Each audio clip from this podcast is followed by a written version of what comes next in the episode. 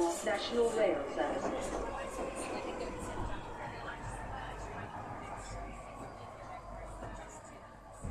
Bine ai revenit în stația Londra. Eu sunt Manuel Cheța de la manuelcheța.com și tu asculti podcastul Un român în Londra. De data aceasta suntem la episodul 265 denumit Greenwich. De ce? Pentru că în acest episod vreau să vorbesc puțin despre o plimbare prin parcul Greenwich și despre știri curente. Să nu uităm, podcastul de față este partea Think Digital Podcast Network și mă găsești pe toate platformele posibile și imposibile, inclusiv pe radio.com. La partea de recomandări de cărți, uite-te că uitasem să pun cărțile pe care le citesc în timpul săptămânii. Să zicem, am început să citesc cartea pe miercuri și am terminat-o pe duminică, pentru că era o carte prea mică, așa de 100 de pagini. Și așa că am mers puțin în istoria mea de citit cărți și am uh, pus aici la recomandări de cărți, chiar mai multe dintre ele. Cărți micuțe pe care le-am citit cumva între, între săptămâni, ca să zicem așa. Una este The Little Book of Valuation, scrisă de Aswath Damodaran, E efectiv o carte pentru cei care sunt interesați să înțeleagă cum pot evalua o firmă în domeniul de investiții. Gândește-te că toate astea sunt cumva legate de domeniul de investiții, dacă vrei să înțelegi cum să investești în anumite firme. O altă carte se numește 100 Baggers, scrisă de Chris Mayer și efectiv îți spune cum să te uiți la diverse caracteristici, să identifici o firmă bună, ca mai apoi să rămâi cu acea firmă bună pentru o perioadă mai lungă de timp, în așa fel încât să ai un câștig de suficient de mare de pe urma acestui, uh, uh, acestui act al investiției. Ideea este că, secretul este că trebuie să rămâi investit în anumite firme mai bine de 10 ani de zile, chestie care e foarte greu de făcut pentru mulți oameni. Următoarea chestie, următoarea carte pe care am citit-o așa între picățele este The Most Important Thing, scrisă de Howard Marks. Și acolo The Most Important Thing de fapt este vorba de vreo 12-13 lucruri diferite, printre care faptul că trebuie să fii atent la ce investești, cum folosești banii, să nu-i pierzi banii, la timpii în care sau la poziția în care te afli în, să zicem, în circul financiar, în circul, în cercul sau în ciclul financiar, așa, ciclul pieței, ciclul, să zicem, împrumuturilor, ceva de genul ăsta. Bun de știut. Zero to One este o altă carte pe care am citit-o, este cumva scrisă de Peter Thiel, cofondatorul PayPal, și acolo îți vorbește de faptul că este mai, cumva mai simplu să ai firme de la 1 la N, adică care folosești deja un principiu sau o invenție care deja există și o măresc, o creează în mai multe forme și asta e mai ușor să faci o extindere pe orizontală, pentru că deja ai un punct de pornire. Este mai greu să inventezi ceva nou, să pornești de la 0 la 1 și acolo în cartea respectivă îți povestește așa de câteva principii legate de ce ar trebui să observi în anumite startup-uri dacă sunt uh, ok în materie de, ce știu, direcția pe care vor să o aibă. Și acum citesc o carte, The Little Book That Still Beats the Market, scrisă de Joel Glim, uh, Greenblatt. Este o carte care îți povestește de câteva lucruri foarte simple la care să fie atent. Îți dă inclusiv un uh, tool din asta online unde poți să verifici tot felul de firme în care puteai investi și îți dă câteva, să zicem, principii pe care să le înțelegi tot așa ca să înțelegi cum să investești în uh, stock market. Toate astea sunt nițel orientate către direcția respectivă, dar uh, pot să spun că fiecare carte în sine te învață o anumită chestie foarte interesantă în ceea ce privește investitul în uh, stock market, pentru că foarte mulți oameni cred că este o loterie și în anumite, din anumite puncte de vedere este o loterie, dar uh, dacă folosești anumite principii de lucru, gen să cumperi la un preț acceptabil o firmă, mai apoi să aștepți un timp suficient de mult, să înțelegi cum să evaluezi firma respectivă, atunci o să vezi că te-ai protejat cumva de tot felul de necazuri și riscul de a pierde bani. Și când faci un uh, sistem de genul ăsta și începi să îl aplici din ce în ce mai mult, o să-ți dai seama că până la urmă nu e așa de mult, uh, să zicem, joc de noroc, pe cât este o chestie foarte bine legată de, foarte mult legată de skill. Nu 100%, dar foarte mult legată de skill. Și acum tot ce au nevoie este să câștigă experiență, să înțeleg și să studiez cât mai mult uh, din vari puncte de vedere. De ce nu? Pentru că odată ce ajungi în UK, îți dai seama că poți să obții ceva mai mult din salariul pe care îl faci. Bineînțeles, nu este suficientă chestia asta de investit. Important este că oricât de mulți bani faci, este să știi să nu-i cheltui pe toți, să nu-i distrugi să știi să economisești și să nu dai prea mulți bani pe tot felul de produse, lucruri din uh, jurul tău. Și asta am învățat de citind cărțile astea interesante de investiții.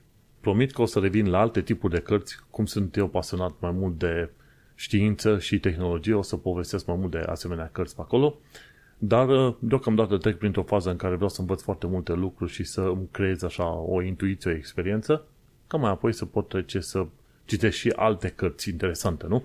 Pentru că de fiecare dată când treci de la un domeniu la altul sau vrei să înveți ceva într-un domeniu nou nout, îți dai seama că vreo câteva luni de zile, poate un an, doi, o să stai fixat pe domeniul respectiv, să strângi cât mai multe informații. Și după ce s-a așezat informația, te poți orienta foarte bine și către alte domenii interesante.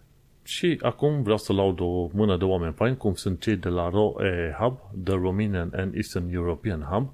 Ei sunt un ONG deschis acum mai bine de un an și ceva și au reușit să se incorporeze în mod oficial sub forma de CIO de curând și asta înseamnă că pot primi donații direct în contul lor bancar. Deocamdată ONG-ul respectiv primea donații prin tot felul de granturi prin autorități și nu puteau, de exemplu, să primească donații în, uh, în contul lor bancar. Odată ce a fost înregistrat uh, acest ONG, uite că are o putere de finanțare ceva mai, mai bună. Așa că felicitări celor de la ROE Hub, care se ocupă de suport pentru muncă și violența domestică și în ultima perioadă s-a ocupat și de foarte multe cazuri legate de refugiați ucrainieni în UK. Un alt ONG de lăudat e de 3 Million pe Twitter, unde vorbesc ei despre drepturile europenilor. Alt ONG de lăudat este Centrul Filia, care se ocupă de drepturile femeilor, cu tot felul de, să zicem, cum îi zice, detalii legate de viața femeilor în uh, România. De exemplu, Centrul Filia a publicat de curând o, chestie, o, o statistică interesantă. Cum arată cifrele privind mamele minore din România? Ci că în 2021, 2523 de fete cu, vârsta, cu vârste între 11 și 14 ani aveau cel puțin un copil. Îți dai seama, 2500 de fete între 11 și 14 ani de zile. Chestii de genul ăsta sunt considerate pedofilie în sănătate și uite-te în România, deja, uite, 2520 de fete cu vârste de 11 până la 14 ani aveau deja un copil. Da? Și dus, alte chestii, 125 de fete de 12 ani aveau primul copil și 158, da, de fete de 12 ani aveau al doilea copil. Ciudățenie mare. 434 de fete de 13 ani și 440 de fete de 14 ani aveau deja doi copii și 22 de fete de 17 ani și de 38 de 37 de 18 avea 4 copii. Deci la 17 ani avea deja, deci 20 de fete de 17 ani și 37 de fete de 18 ani aveau deja 4 copii. Te doare capul, efectiv. Și când spui că România nu are probleme, toată lumea se, se enervează, se uită urât. Dar urmărește statisticile celor de la, efectiv, de la centrul filia și o să te sperii puțin mai mult decât ai crede tu că, că te speria, știi? Și mergem pe mai departe, Clerk.org se ocupă de conștientizarea traf- problemei traficului de persoane. Și când vorbim de trafic de persoane, de cele mai multe ori este vorba de trafic de minore în străinătate. Dar mai este și vorba de sclavie modernă, gen uh, trafic de, efectiv, uh, muncitori în anumite locuri unde nu sunt uh, întreținuți bine, nu primesc salariu, nu primesc mâncare, nu primesc. Cum găsești în anumite locuri, chiar și prin Londra, la spălătorii de mașini, ori în uh, munci agricultură. În munci în agricultură. Și cum ziceam în titlu, hai să vorbim puțin de el despre o plimbare prin parcul Greenwich. Dacă ai ajuns în UK sau în Londra și nu te-ai dus prin parcul Greenwich, ai pierdut un lucru foarte mare și anume să vezi cum arată, să zicem, orașul de pe dealul de la Greenwich și să îți dai seama cum, cum e să te uiți la Canary Wharf dinspre Greenwich pe acolo. Parcul Greenwich este în sudul Londrei, prin zona Isle of Dogs, dacă te duci pe acolo e foarte ușor de găsit pe, pe hartă, nu e niciun fel de problemă. Este un parc foarte mare, ți-a probabil o oră și ceva, nu o oră și ceva, cred că vreo două, trei ore să dai în conjurul parcului dacă vrei să mergi așa la pas liniștit. Iar la ce am fost noi pe acolo, am fost uh, la un moment dat la cofetărie, este o cofetărie chiar foarte faină în, cer, în centrul parcului. Se numește Pavilion, dacă să mă gândesc bine, dar de Pavilion Cafe. Un lucru important de știut, dacă te duci în weekend cum am fost noi, trebuie să te duci cumva înainte de ora 4 ca să prinzi și o supă, o mâncare ceva. Noi am prins doar niște sandvișuri și dulciuri la o adică, pentru că ne-am dus mai târziu. Dar dacă te duci la Pavilion Cafe, care e chiar, așa, chiar pe vârful dealului, ca să zicem, după zona de observație, o să poți găsi și ciorbe supe înainte de ora 4. Asta să ții minte în caz că te duci pe acolo la plimbare. Ce este fain, ai de, chiar în zona statuiei, uh, cum îi zice, generalului James Wolfe, poți să te uiți așa peste deal, în depărtare, ca să vezi cum arată foarte bine, uh, efectiv, uh, Canary Wharf și centrul Londrei. Și parcă este destul de mare. Și după ce am fost frumos la acest uh, pavilion cafe, ne-am dus și noi să ne plimbăm la Flower Gardens. Inițial credeam că Flower Gardens este destul de micuț, uh, efectiv uh, două, trei, două, trei zone cu flori și niște copaci, dar de fapt Flower Gardens cuprinde și o parte de lac, un fel de baltă mai precis, nu neapărat lac, unde găsești adesea rațe și chiar lângă Flower Garden este și The Wilderness, sălbăticia, gen Deer Park. Este un parc micuț de cerbi. Și cred că n-am văzut noi cerbi de data asta, dar a fost uh, simpatic. Și în Flower Garden ne-am plimbat așa o tură în jurul uh, zonei cu flori și o tură în jurul uh, zonei cu balta.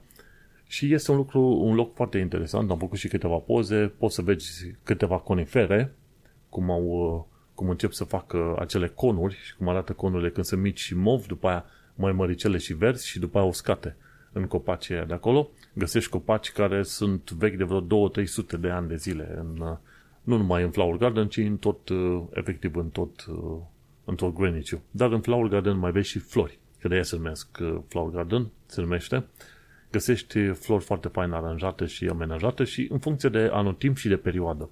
Găsești tot felul de flori interesante și, bineînțeles, se potrivește chiar o poză, două, trei, chiar cinci. Și întâmplarea face că ne-a prins și ploaia când am fost noi de curând, când, duminică, dacă stau să mă gândesc. Din fericire, atunci când vine ploaia într-un parc, tot ce ai de făcut este să te duci sub ramurile unui copac. Noi am găsit la un moment dat și o bancă, chiar sub ramurile unui copac și am putut sta liniștit locului, chiar am și citit dintr-o carte ce aveam cu mine la momentul respectiv și am admirat uh, ploaia. Bineînțeles, uh, ploaia de vară nu prea rece, dar uh, care ne-a prins până la urmă cu niște stropi și pe picioare și pe cap și pe spate la un moment dat, dar am supraviețuit pentru că noi aveam, uh, să zicem, uh, protecția copacului și pe de altă parte aveam și umbrelă cu noi. În Londra, când te duci la plimbare, ai câteva lucruri. Ai găzanul în spate, în care ai întotdeauna o umbrelă și măcar un bidon de apă cu tine. Astea, astea trei sunt lucruri lege, cum ar veni. Rucsac, umbrelă și apă cu tine. Pentru că, mai ales că este vară, nu știi când ți se face rău și ai nevoie de apă pe metrou, nu știi când vine ploaia și ai nevoie de o umbrelă și găzan în spate pentru că nu vrei să car lucrurile alea în mână. Și asta este viața de Londra. Și atunci, uitându-ne pe mai departe, ne-am plimbat prin acel flower garden pe care îl recomand și noi ne-am făcut așa ca un fel de regulă, cel puțin o dată pe an, dacă n-am putea merge măcar o dată pe trimestru, să vizităm Flower Garden în Greenwich Park. Și de la Flower Garden ne-am dus foarte bine în uh, cealaltă parte până înspre Rose Garden. Rose Garden este chiar lângă Rangers House, undeva înspre vest, acolo într-un colțul de vest, și găsești acel Rose Garden frumos aranjat în semicerc, pe, pe partea de est a Rangers House. Și găsești, cred că vreo 20-30 de tipuri de trandafiri acolo. Important ar fi să prinzi trandafirii la finalul lui mai. Noi am venit acum în iunie, nu mai contează. Ideea este că unii trandafiri sunt faini la poză, alții sunt faini la mirosit, sunt foarte simpatici pe acolo trandafirii respectivi. Și dat fiindcă tocmai ce plouase, uite-te că am putut să ne bucurăm de un parc unde nu era prea multă lume și nu era nici prea multă gălăgie, ceea ce, ce a fost perfect, efectiv. Și ne-am bucurat de câțiva trandafiri, am făcut și câteva poze în The Rose Garden. Important lucru de știu, dacă ai nevoie să mergi la toaletă, Găsești în partea de sud a parcului, la ieșirea din sud, uh, Greenwich Park Toilet South și se plătește cât 20 de pi, cum ar veni 20 de cenți, 20 de, 20 de pence ca să intri și e suficient să ai card cu tine, card din asta de banc, bancar cu wireless și poți să intri liniștit. Nu, nu știu dacă merge, nu cred că mai merge plata cu monezi. Înainte trebuia să stai cu moneze 20 de pi, altfel nu puteai să te duci la wc și pe, pe, pe perioada pandemiei au schimbat în sistem de asta plată wireless, cu cardul wireless. Și găsești toaletele astea 20 de pi la ieșirea dinspre sudul parcului dar și la zona centrală unde e observatorul. Găsești și acolo tot așa din asta wc automat din asta, cu uși automate. Și este foarte simpatic pentru că efectiv altfel ar fi fost groaznic de enervant să stai să te rogi de oameni. Aveam la un moment dat, nu știu, 5 lire în mână și mă rugam de oameni să-mi dea mărunt să team. pentru că nu puteam să intru la wc și acum se poate cu cardul și treci foarte ușor. Asta e o informație importantă. Ai două locuri unde poți să mergi la wc și ambele sunt cumva sus, pe deal. Dacă vii dinspre, dinspre Tamisa, trebuie să urci dealul ca să ajungi la primul sau să te duci către ieșirea cealaltă ca să te duci la celălalt wc După ce ne-am plimbat pe la Rose Garden, ne-am dus foarte bine la Royal, Old Royal Observatory, observatorul ăla. Și, de fapt, ne-am dus acolo și la Prime Meridian, Meridianul 0, unde, bineînțeles, că ne-am făcut câteva poze și în zona aia, îți dai seama, toată lumea este atrasă de Meridianul ăsta 0, fiind zona turistică, da? Ok? Și ce e interesant, că de la observator nu trebuie să cobori pe strada, să zicem, principală, pe zona aia asfaltată foarte mare. Este o cărăruie puțin la stânga, tot asfaltată, dar după o poartă mică metalică. Și când cobor pe aia, foarte bine undeva pe la jumătatea dealului, după observator, o să observi că e o cupolă de plante, de copaci, efectiv, crenzile copacilor acoperă calea ta foarte bine și se, e construit un fel de tunel din asta natural, cum din uh, crengi, din crengile copacilor de pe o parte și pe alta, un tunel așa de vreo câteva zeci de metri, foarte simpatic pentru poze și pentru vizită și, bineînțeles, dacă plouă, te protejează. Așa că, dacă vrei să cobori de la observator de sus din, uh, din uh, Greenwich, nu coborâ pe drumul mare și la pe care coboară toată lumea, e o portiță mică la stânga, chiar lângă meridianul 0, te duci pe portița aia să se poate trece, nu plătește nimeni prin ea, treci de portița aia și pe, continui pe cărăruia aia mică, tot din asfalt, dar o duce undeva mai la stânga. O să-ți placă enorm de mult. Și, o, și e și o zonă din care poți face poze chiar mai bine decât uh, pe zona de observație de sus. Și după ce am coborât frumușel prin cupola aia naturală, ne-am dus jos să vizităm un alt loc preferat al nostru, se numește uh, Greenwich Royal Park Herb Garden. Și efectiv ce găsești acolo, chiar de numele de Herb, Herb. Herb Garden este vorba de tot felul de plante care sunt folosite la gătit de la mentă, la cimbru, tarhon și alte chestii de genul ăsta. Sunt vreo câteva zeci de tipuri astea de plante. Și dacă te duci acolo imediat după ce a plouat, trebuie să ai grijă pentru că ajungi să calci foarte mulți, foarte mulți melci. Erau melci de, ce știu, 3-4 mm mărime, alții erau de un centimetru mărime, trebuie să ai grijă că altfel calci pe foarte mulți melci. Și în toată grădina aia, ce am observat noi și ne-a să observăm, este că la parcela de ceapă toți melcii erau acolo, mâncau la cepele alea de rupeau locul. Melcii erau înnebuniți după cepele alea, urcați până sus de tot pe planta aia de ceapă. Și dacă, nu știu dacă e voie să culegi melcii să gătești, să-i gătești, dar probabil că ai putea găsi acolo destui, dacă tot ai vrea. Și oricum, e interesant chiar în uh, mijlocul acelei grădini din asta de, să zicem, spice-uri, de herbs, de tot felul de chestiuni din asta de gătit, este și o mică fântână, fântână arteziană foarte simpatică. Și uite așa ne-am plimbat și noi am stat până la urmă, dacă să mă gândesc bine, am stat câteva ore bune pe acolo. Ne-am plimbat, parcul este mare, noi ne-am dus așa cam la țintă, dintr-o parte în alta, de la intrarea din nord-est, direct către pavilionul respectiv să mâncăm repede ceva, după aia la Flower Garden, după aia la Rose Garden și bineînțeles la Herb Garden în jos. Dar, bineînțeles, poți să dai o tură foarte bine așa de jur împrejur este și un loc de joacă pentru copii, chiar în partea de nord, nord-est, dacă stau să mă gândesc. Dacă te duci cu copii pe acolo și teoretic ar trebui să existe și anumite lucruri interesante, istorice, gen uh, Roman Temple, Ruins, ruine a unui templu roman și tot pe zonă trebuie să poți să găsești și un copac Queen Elizabeth I Oak, un copac foarte mare teoretic al reginei Elisabeta I. Bineînțeles, este picat, e rupt acolo și acolo găsești doar o pancartă în momentul de față. Dar, uh, nu, în principiu, dacă vrei să te duci la Greenwich Park, cumva ar trebui să-ți iei, dacă nu cel puțin jumătate de zi, dacă nu chiar mai mult, poate chiar o zi întreagă, să te plimbi așa în liniște, să, de, să te duci în zigzag. Și ce am uh, ratat noi a fost Greenwich Cherry Blossom.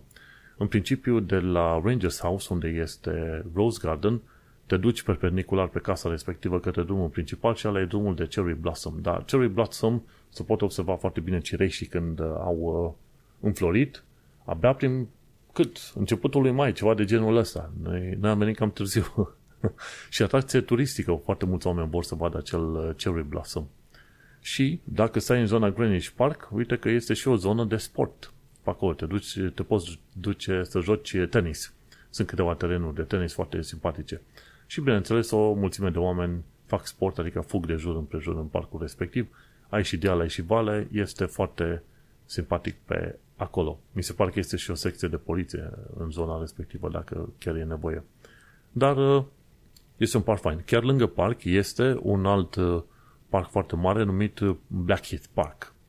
Și cam pe jumătate din Greenwich Park. Nu se întâmplă mult în Blackheath Park, abia dacă ai un copac doi, dar imediat după acel Blackheath Park este un Blackheath, o zonă, să zicem, destul de afluentă, ca să zicem așa, destul de bogată și simpatică. Bun, și cam atâta cu Greenwich Park. De, după Greenwich Park am ieșit la o plimbărică într-un pub din zonă, unde am uh, reușit să mâncăm ceva britanic, mâncare foarte bună de pe acolo. Fish and chips, bineînțeles, era printre mâncarea britanică, e mac and cheese și aia ne-a mâncat și ne-a plăcut foarte mult. După ce am plecat de la Greenwich Park, foarte simpatic, după o plimbare din aia mare, îți dai seama că ne-a apucat foamea. Nu, nu se, fără îndoială, ca să, zi, ca să zicem așa. Oricum, merită din plin să te duci măcar o dată în, în an să vizitezi Greenwich Park și dacă n-ajungi pe acolo, măcar să te duci în parcurile locale. Pentru că în felul ăsta, ce știu, te mai bucuri și tu de natură, mai vezi o beveriță, ceva de genul ăsta. Și uite că aici încheiem prima parte a acestui nou episod de podcast. Această primă parte va fi ascultată mâine, pentru că astăzi suntem în 21 iunie, mâine la radio.com Cine vrea să asculte episodul complet, să nu uite să intre pe manuelcheța.com și să caute episodul 265 denumit Greenwich. Succes! Adesea când mă auzi vorbind despre Londra, o să vezi că sunt foarte optimist, bucuros, uh, voie bună, nu? Legat de Londra, dar uh, chiar citeam de curând undeva pe Facebook, era un status, am și uitat ce, uh, al cui era, un om destul de cunoscut, ca să zicem așa, dar efectiv am uitat Ideea e că omul chiar spunea, măi, când s-a mutat în Londra era foarte speriat și a avut o, uh, o viață destul de grea o perioadă până s-a acomodat puțin și a văzut cum este treaba. Am și uitat numele omului, dar omul scrie foarte, foarte simpatic, a lucrat la construcții prima oară și acum este contribuitor la, uh, la Republica, mi se pare. Încerc să-mi dau seama pe unde, pe unde a, a mai scris omul, nu mai găsesc. Dar ideea este, așa cum uh, a povestit și el, povestesc acum că e super mișto, super fain ce vrei tu pe acolo, dar adevărul este că până la urmă, prima oară când am făcut mutarea asta în UK a fost uh, nițel, uh, cum îi zice, nițel de speriat. Dar după câteva zile, săptămâni, luni de zile, deja s-a calmat toată treaba și a fost chiar, chiar ok și m-am putut bucura de noul loc, noul statut, noua viață, noua orice vrei tu pe aici, pe UK. Tocmai de aceea pot să povestesc de tot fel de lucruri mișto, interesante sau poate chiar supărătoare, dintr-un punct de vedere, să zicem, aproape neutru, ca să povestim așa. Oricum, un român în Londra este un podcast orientat puțin tel către, către partea de integrare și pozitivism și integrare. De ce? Pentru că în felul ăsta vrei să te bucuri de o țară nouă, un loc nou venit și, bineînțeles, vrei să te bucuri cu și împreună cu oamenii de aici. Hai să trecem în subiectele din ultima săptămână. Uite, mai impresionat, nu mai impresionat, mai interesat, de exemplu, să aflu dacă UK are o Constituție. Și UK nu are o Constituție scrisă pe cum am americanii sau românii, dar în schimb există o serie de legi care au fost, să zicem, adunate de-a lungul timpului și pe baza legilor și convențiilor respective se consideră că UK are o Constituție nescrisă, delimitată într-un mod foarte clar pe acolo. E ceva Parliament Act, e ceva o lege legată de puterile monarhului și pe aia sunt tot fel de convenții care au fost uh, stabilite de-a lungul timpului. Așa că, în principiu, UK are o Constituție, dar nu este una foarte clar definită într-un singur document, așa cum e în SUA sau în uh, România. Bun, mergem la informații practice. Cum poți să scapi de apelurile spam? Cei de la Witchco UK fac uh, tot felul de materiale din asta super faine și importante de ajutor pentru toată lumea. Nu uita să te înscrii la ei la witch.co.uk pentru că ei sunt unul dintre site-urile și, să zicem, ONG-urile cele mai faine și mai mișto de prin UK. Și cum să scap de apelurile spam? Una, una dintre măsurile pe care le poți face este să plătești, într-adevăr, e enervant, dar plătești un serviciu, mi se pare 25 de dolari pentru 2 ani de zile, 25 de lire pentru 2 ani de zile la Telephone Protection Service, TPS. Am plătit și pe acolo și foarte rar primesc apeluri în asta telefonice uh, spamuri. Și dacă nu merge chestia aia, bineînțeles, tot ce poți face este la un moment dat să blochezi un anumit număr de telefon ca să nu mai primești. Poți să setezi telefonul tău să nu primească, să nu accepte niciun apel dacă nu este din cartea ta de, să zicem, uh, cum îi zice, din uh, oamenii pe care ai un lista ta aprobată pe acolo. Ceea ce este o chestie foarte faină. Un alt lucru interesant, tot de la Witchco UK de învățat, trebuie să ai grijă la job scams. Câteodată, unii scamatori din ăștia se bagă pe LinkedIn și pe Indeed ca să-ți dea impresia că ei sunt angajatori, vor să te angajeze și uite-te cum ai putea să, să, să câștigi un job, să ai acces la un job. Și gândește-te că problema e destul de serioasă, pentru că sunt situații în care ăștia se bagă pe firm, pe LinkedIn, văd o persoană anume, preiau imaginea persoanei respective și după aia o descriere, fac un cont din ăsta fals de LinkedIn și tu crezi că vrei să, că te angajezi la, ce știu, firma X. Numai că ăia, ca să te angajeze la firma X, la un moment dat îți cer niște bani ca să faci nu mai știu ce chestie, gen uh, să-ți facă aprobare de documente sau alte chestii. Niciun recrutor, efectiv, din UK nu-ți va cere bani, ever, never ever. Și, bineînțeles, o chestie importantă de știut, niciodată nu, nu aprobi sau semnezi un contract, semnezi digital, un contract fără să te duci în persoană, să te întâlnești în persoană cu firma respectivă la setul lor. Pentru că altfel te povestești, te pomenești în situațiile alea foarte, foarte, uh, să zicem, uh, nașpa în care, să zicem, tu ai semnat un contact, dar de fapt contactul e ca să te, să te păcălească, știi? Și atunci, ideea este general, este că nu accepti să plătești niciun fel de bani, te întâlnești în persoană cu persoanele respective, așa, și bineînțeles să, să nu accepti să fie trimiși anumiți bani în contul tău fără să te asiguri că firma respectivă există. Și bineînțeles, de cele mai multe ori, este bine să ai grijă să ai un interviu formal în care să discuți cu oamenii și să te vezi în persoană cu persoana respectivă, gen în persoană. Hai să zicem, dacă ești pe Zoom, să te vezi cu persoana aia, pe view, pe Zoom, ok? Nu, nu trimite informații personale pe platformele astea gen LinkedIn sau Indeed și nu downloada fișiere care sunt date pe acolo. Trebuie să fiși și tu atent. Să, dacă îți pornesc anumite alarme, știi că trebuie să te ferești de oamenii respectivi. Și bineînțeles, când aplici pentru un job, verifică dacă firma respectivă există în Companies House și bineînțeles, nici aia nu e 100% sigur, pentru că uneori unii oameni sunt în stare să deschide sau să facă un cont pentru o anumită firmă pe Companies House, deci ai grijă foarte, foarte bine. Dacă descoperi că cineva se ocupă de tot felul de scamatorii de din astea, poți să-l raportezi la Action Fraud. Action Fraud mi se pare că este un site, da, actionfraud.police.uk e un loc unde poți să, uh, să zicem, reclami chestii de genul ăsta. LinkedIn și Indeed și WhatsApp fac uh, tot ce pot ca să blocheze scamatorile de genul ăsta, dar nu, este muncă foarte grea.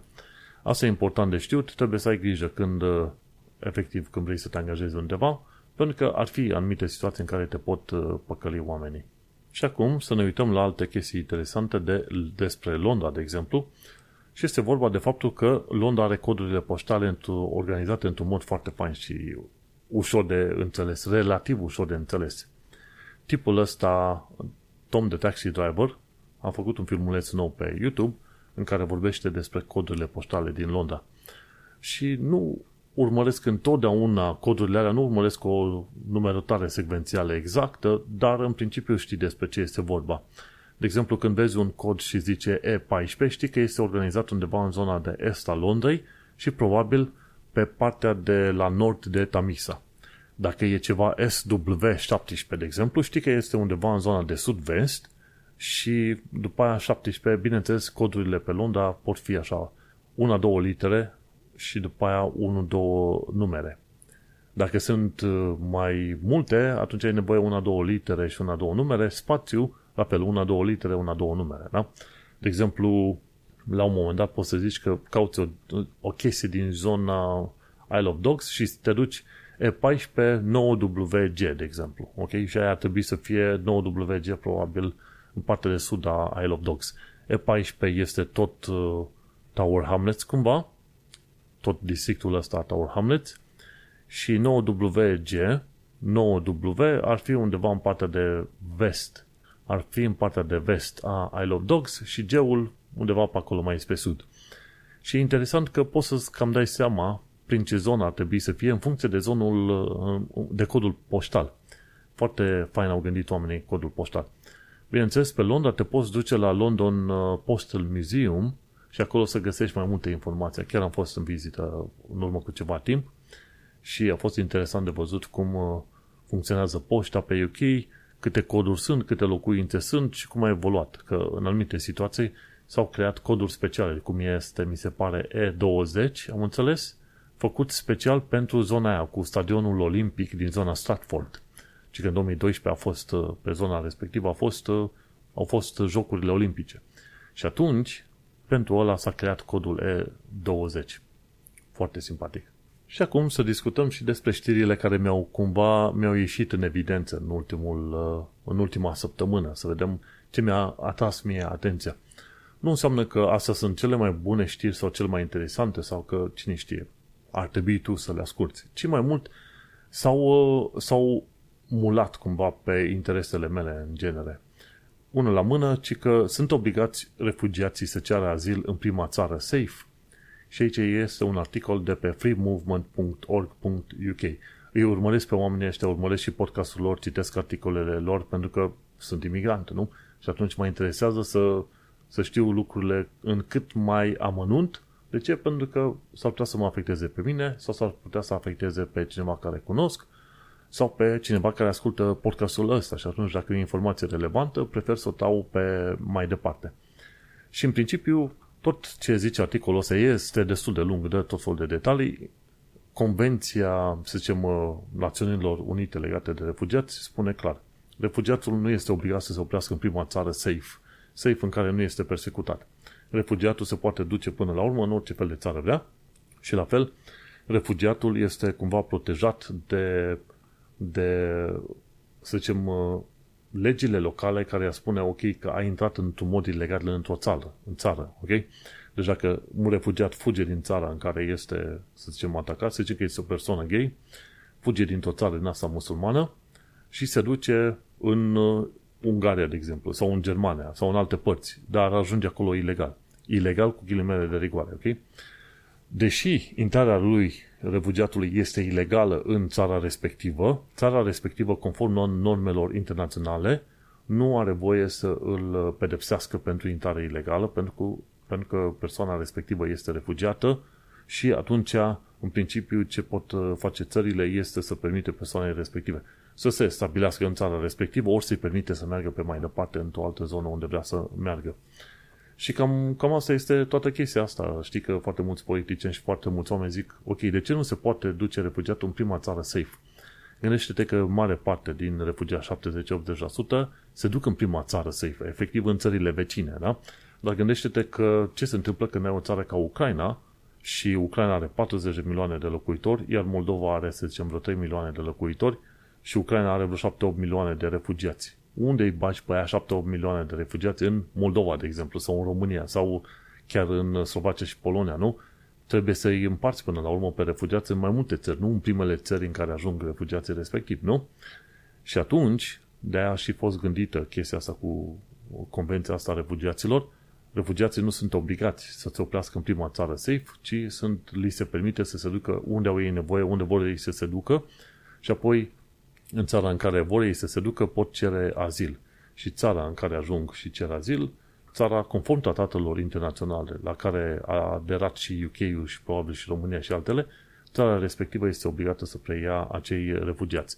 Bineînțeles, cer și tu la rândul tău ca țară ajutor pentru a acomoda acei refugiați. Și asta e regula pentru toți. Nu știi când și românii, într-o zi sau în alta, vor deveni refugiați la rândul lor și atunci e important de știut că, conform normelor internaționale, este în dreptul tău să treci prin oricâte țări ai tu nevoie, să ajungi în țara în care vrei și să ceri uh, refugiu în țara respectivă. Pentru că normele internaționale vorbesc de faptul că persoana respectivă are, are cumva drept, are dreptul să fugă din țara în care a fost, uh, să zicem, persecutat sau în care este un pericol de viață, de moarte, pardon. Și cam, cam asta e regula pe acolo. Sunt mai multe detalii din asta interesante, dar până la urmă, chiar la partea de concluzie, zice, chiar la finalul de articol, zice, nu există nicio obligație pentru refugiați să ceară azil în prima țară safe în care ajung. Deși o mare parte chiar aia și fac. În prima țară safe cer refugiu. Ce e important de știut că UK primește un număr foarte mic de refugiați comparat cu alte țări din UE și din alte părți. Există multe motive pentru care refugiații ar vrea să se să plece din uh, anumite refugee camps și să se ducă pentru a-și găsi undeva membrii de familie în alte țări. Nu? Și atunci, uh, bineînțeles, uh, atâta timp cât ei sunt pe drum, ei sunt considerați în continuare refugiați. Și există un sistem numit Dublin, sistem pentru Uniunea Europeană, un, prin care refugiații pot fi trimiși între uh, diverse țări, dar UK nu este partea a Uniunii Europene, deci Dublin System nu se aplică. Și interesantă chestie care a povestit la un moment dat și de o parte interesantă, care zice, băi, dacă vin refugiații pe canalul Mânecii, nu pot autoritățile britanice să-i preia pe acei refugiați și să-i ducă cu forța în, în Franța. Și au spus că chestia asta de punct de vedere legal nu este posibil și nu este de acceptat. De ce? Pentru că dacă refugiații, conform legilor internaționale, refugiaților le este permisă cumva trecerea dintr-o țară în alta, ca o țară ca UK să ia niște oameni și să-i mute cu forță dintr-o, din, din UK către Franța, ăla este văzut ca un fel de act de invazie, ok? Pentru că trebuie să existe o înțelegere între țări ca să-și mute oamenii dintr-o parte în alta. Nu se poate duce orice țară să zică, ok, am aici 20-50 de oameni, pac, ți arunc ție peste graniță înapoi și la revedere. Deși, deși auzisem undeva prin forumuri în anii vechi și de mult când a venit uh, marele val de refugiați din zona Siriei, că și în Ungaria și în România și în multe alte locuri se făcea treaba asta. Refugiații ajungeau în, în România și pe erau alungați peste graniță înapoi de unde au venit. Chestie ilegală conform normelor internaționale. și atunci, în principiu, UK-ul, chiar dacă politicienii ar zice, ok, hai să luăm cu, autorit- cu vapoarele și să-i trimitem în partea altă în Franța, Franța foarte bine ar putea spune, bă, nu vrem să-i primim înapoi, luați și îngrijiți-vă voi de ei, că la voi vreau să vină. Și atunci UK nu prea are metode prin care să-i oblige pe francezi să îi preia și la fel francezii sunt cumva acoperiți de normele internaționale a Convenției Refugiaților, sunt cumva acoperiți de chestia prin faptul că nu îi obligă pe refugiații respectivi să-și ia azilul sau să facă azilul în Franța. Deci nici țara nu este obligat să îi ia dacă oamenii respectivi nu vor să stea în țara respectivă. Deci tocmai de aceea vezi și fluxul ăsta de oameni venind din alte părți, ajung în Calei și pe aia cumva se forțează să plece mai departe către UK. De ce? Pentru că nici Franța nu este obligată de tratatele internaționale să îi preia. și un lucru bun și un fapt uh, important de ținut minte. A fost un articol foarte fain de citit, când ai ocazia să-l citești și tu de pe freemovement.org.uk, citește-l, pentru că ne dă o, o altă perspectivă, știi? Ca imigranți, ca români imigranți într-o țară străină, consider că e bine să ne uităm și la aspectul respectiv, gen azilant, gen refugiat, pentru că nu știi niciodată când o informație de genul îți va fi utilă. Mai de pe mai departe, ce am aflat astăzi dimineața pe 21 iunie, da, e că 10.000 de oameni s-au dus cu noaptea în cap la Stonehenge să vadă solstițiul de vară, chiar acolo, la pietrele alea puse unele peste alte. Și că o bună parte din oamenii ăștia fac parte din uh, religiile druizilor și păgânilor, ceva de genul ăsta. Și mulți s-au dus acolo în ideea că se duc să se trezească în liniște, să vadă, ce știu, solstițiul de vară la Stonehenge. Și s-au trezit cu 10.000 de oameni acolo. Foarte simpatică treaba asta. Știi, când toată lumea se gândește că va fi liniște și fain când se duc într-un loc, atunci te poți gândi că ies, ies necazuri. Din poze te uiți acolo, e nebunie totală. Plin de oameni de rupe locul. Și interesant de fază, la Stonehenge s-a filmat și au, s-au filmat anumite scene din Terminator, nu Terminator, Transformers, unul dintre cele mai noi Transformers. Foarte fain. Mergem pe mai departe, aflăm că mâncarea din UK costă mult acum, dar o chestie interesantă, mâncarea din UK costa cel mai puțin din toată Europa și mai puțin decât în SUA. Odată cu Brexit, uite-te că mâncarea din UK a ajuns să coste puțin mai mult. Dar cei de la TLDR News au făcut o puțină investigație și au zis, băi, mâncarea din UK era cam cea mai ieftin și și în momentul de față este la un preț relativ ok comparat cu, să zicem, restul, să zicem, Europei. Dar o bună perioadă, orice fel, aproape orice fel de produs în UK era mai ieftin decât în Europa. Și asta putem spune și noi, pentru că am văzut în magazine mâncarea din UK era mai ieftină decât în România, în Brașov. Chestie interesantă, da? Bineînțeles, aici te omoară pe Londra, de exemplu, te omoară chiriile și transportul, dacă ai nevoie, și bilurile, facturile. Ce am mai aflat de curând e că din, două, din martie, adică efectiv de o lună, două încoace, cetățenii UE au nevoie de ETA pentru a intra în UK. ETA este, cum îi zice frate, Electronic Travel Authorization. Și cei mai mulți oameni care nu sunt rezidenți în UK, fie că n-au rezidență temporară sau, să zicem, uh, permanentă, deci dacă n-ai rezidență în UK, o să ai nevoie de Electronic Travel Authorization. Altfel nu-ți va fi permisă intrarea în UK. Și cam atât de știut. Ce am mai aflat de curând este că se fură genți în centrul Londrei într-un mod, uh, să zicem, uh, aproape magic, în sensul că dacă oamenii nu sunt atenți, hoții de genți și de obiecte se folosesc de mâini, de picioare, de ce reușesc ei ca să tragă obiectul către ei și pe aia să-l ia și să-l fure pe acolo. E tehnică des întâlnită în zonele turiste, uh, turistice și în Paris, dacă te duci la hotel, ți-ai lăsat geanta lângă tine, și te uita puțin stânga dreapta, vezi că geanta îți dispare. Deci în toate zonele turistice trebuie să ai grijă, inclusiv în Londra, că se fură foarte mult. Ce am mai aflat de curând? Că unele joburi din UK sunt deja înlocuite de către AI. Părerea mea generală legată de AI este faptul că managementul prost va încerca să înlocuiască complet angajații cu AI. Și atunci va duce la servicii mai proaste. Mai proaste, calitate mai proastă, informații mai proaste și tot ce vrei tu mai prost. De ce? Pentru că AI în momentul de față nu este. Mai dai 5, 10, 15 ani până un AI va ajunge să facă treaba cât de cât ok. Și nici atunci. Și oameni care lucrează în domeniul de copywriting sau oameni în call center uh, au, sau, sau oameni în traduceri și în partea de documente legale. Oamenii din categoriile astea se vor vedea cu joburile la risc, inclusiv software engineering, în ce lucrez eu. Da? Front-end development, web development și astea sunt la risc pe următorii câțiva ani de zile să fie, uh, să zicem, înlocuite o parte din joburi. Bun de știut. Ce mai aflat de curând este că Boris Johnson a mințit tot timpul acesta. Nu contează despre ce. Orice spune Boris Johnson este o minciună extraordinară. N-aș fi crezut că mai găsesc, că găsesc cineva, să zicem, de teapa PSD-ului în România, unde uh, partidul respectiv mințea și tot felul de politicieni românești mințeau pe bandă rulantă. Nu, ei, uite, Boris Johnson este clar în categoria respectivă.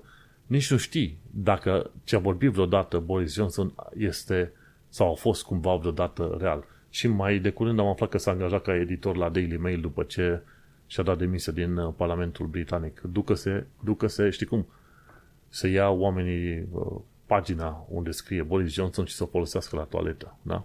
Cam așa merită. Ce am aflat de curând e că persoanele cu dizabilități sunt la risc de a nu-și permite plata îngrijirilor. Și aici e o problemă destul de mare, pentru că cost of living crisis a lovit în foarte multe locuri, inclusiv la persoane cu dizabilități. Cum au crescut costurile necesare pentru grijă extra acasă, persoane cu dizabilități deja nu-și mai permit să plătească anumite lucruri și după ce că dizabilitățile alea sunt grele pentru oameni, uite-te că în plus au extra costuri pe care nu și le mai permis să le plătească. Și este, este crunt. Sincer, mai am altceva de zis? Nu, un podcast ăsta am pomenit de un milion de ori, eșecul uh, guvernării actuale. Nu știu cum vor fi o guvernare la, laburistă, dar sincer, am putut să văd ce înseamnă dezastru unei guvernării conservatoare pe ultimii câțiva ani de zile. Și toată lumea se așteaptă, ok, la anul conservatorii să, fie, să, pierd, să pierdă guvernul. Ce mai aflat de curând este că Vodafone și TUK devin o singură companie mare și lată. Spuneau că Vodafone și UK, 3 UK sunt cam micuțe și nu pot con- concura cum trebuie cu O2, de exemplu, sau cu British Telecom și atunci fuziunea, fuziunea va avea loc în curând. Ce am aflat de curând e că la anumite școli speciale din Wales, elevii violenți chiar atacă profesorii, bat profesorii. Te fi gândit că chestii de genul ăsta există poate doar în anii 90 sau 2000 prin România, dar uite că se întâmplă și în, în UK și o bună parte din profesori nu se simt protejați de către administrația școlilor uh, respective. Din punctul meu de vedere, dacă te duci la un loc de muncă și îți iei bătaie, dacă locul ăla de muncă nu este un ring de box unde tu ești boxer sau ceva, nu este un loc de muncă în care să te duci și atunci trebuie să dați în judecată angajatorii tăi pentru că nu ți-au uh, menținut, să zicem, integritatea mentală, fizică, ce vrei tu pe acolo, știi? Nu se duc oamenii la muncă să ia bătaie. Chiar dacă copiii aia au nevoi speciale, au probleme psihice, ce vrei tu pe acolo, nu este un mediu în care să-ți faci viața în niciun mod. Și o ultimă știre pe astăzi ce am aflat? Firmele de furnizare de apă au probleme mari cu poluarea mediului. Cu alte cuvinte, it's a shitty job. Da? S-a folosit atâtea, de atâtea ori că UK-ul a ieșit din s-a folosit de Brexit ca să iasă din Uniunea Europeană și se protejează de, de restul lumii, aruncând tot felul de deșeuri din asta menajere, gen rahat, ok, de jur împrejurul insulei. Zice, uite, în felul ăsta noi ne protejăm de invazia altor oameni. Și asta e o glumă pe care am văzut-o de mai multe ori pe Twitter pe acolo. Și într-adevăr, dar fiindcă anumite reguli nu se mai impună, nu se mai folosesc atât de strict pe cum se foloseau în Uniunea Europeană, de la Brexit încoace, tot felul de companii de apă, inclusiv Thames Water pe Londra, au deversat pe bandă rulantă, să zicem, uh, deșeuri, deșeuri menajere. Și s-a, s-a plâns în presă, BBC, The Guardian și alte, alte instituții de genul ăsta de jurnalist s-au plâns adesea de chestia asta. Nu e o dată de două, ci efectiv adesea. Dar uh, uite că eu mențin optimismul, hai să zicem, până prin 2030, șapte ani de acum încolo, ar trebui să se mai calmeze treaba prin UK, lucrurile să se mai stabilizeze, să UK-ul să-și revină pe un făgaș, să nu uităm că UK nu este nimeni în drum. Londra în continuare primește cam 30% din investițiile pentru firme, 30% din toate investițiile de pe toată Europa, ok? Tot continentul european, 30% din investiții se duc direct în Londra, ok?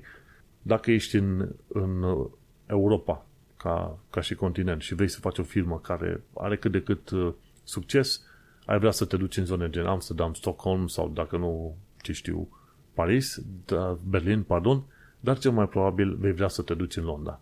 Și așa că sunt oameni care vin din Noua Zeelandă. De exemplu, am lucrat la un startup anul trecut, prin februarie, martie încolo, un startup făcut de un australian. Avea o idee bună omul, dar a zis, pentru că vrea, n-avea cum să o aplice și nu ieșea prea bine aplicarea în Australia sau în Noua Zeelandă, a preferat să se mute tocmai în UK să aplice chestia respectivă. Nu s-a dus în SUA, a venit în UK, în Londra să aplice.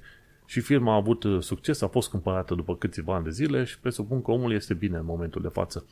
Se gândește ce altă firmă să deschidă, pentru că omul respectiv este un om foarte harnic și deștept. Și uite-te cum, în felul ăsta, Londra atrage oameni și, bineînțeles, UK-ul în continuare atrage oameni. Mulți oameni au zis, băi, dacă UK este, o să fie muritor de foame, o să fie Old Man of the Europe. Nu, nu. Astea sunt uh, bancuri foarte, foarte, să zicem, ne la locul lor, ca să zicem în genul ăsta. Se vor calma treburile, acum sunt dezastre peste dezastre peste dezastre, oamenii reușesc și vor trece puțin peste asta și mă gândesc că prin 2030 lucrurile ar trebui să fie mai calme. Mie mi-ar plăcea să fie ceva mai devreme, dar cine știe, prin 2030 lucrurile să se calmeze și în materie de imigrație, și în materie de reguli, și în materie de business, economie, etc., etc. Ok, am vorbit puțin cam mult. Uite-ne la final de episod. Eu sunt Manuel Cheța de la manuelcheța.com.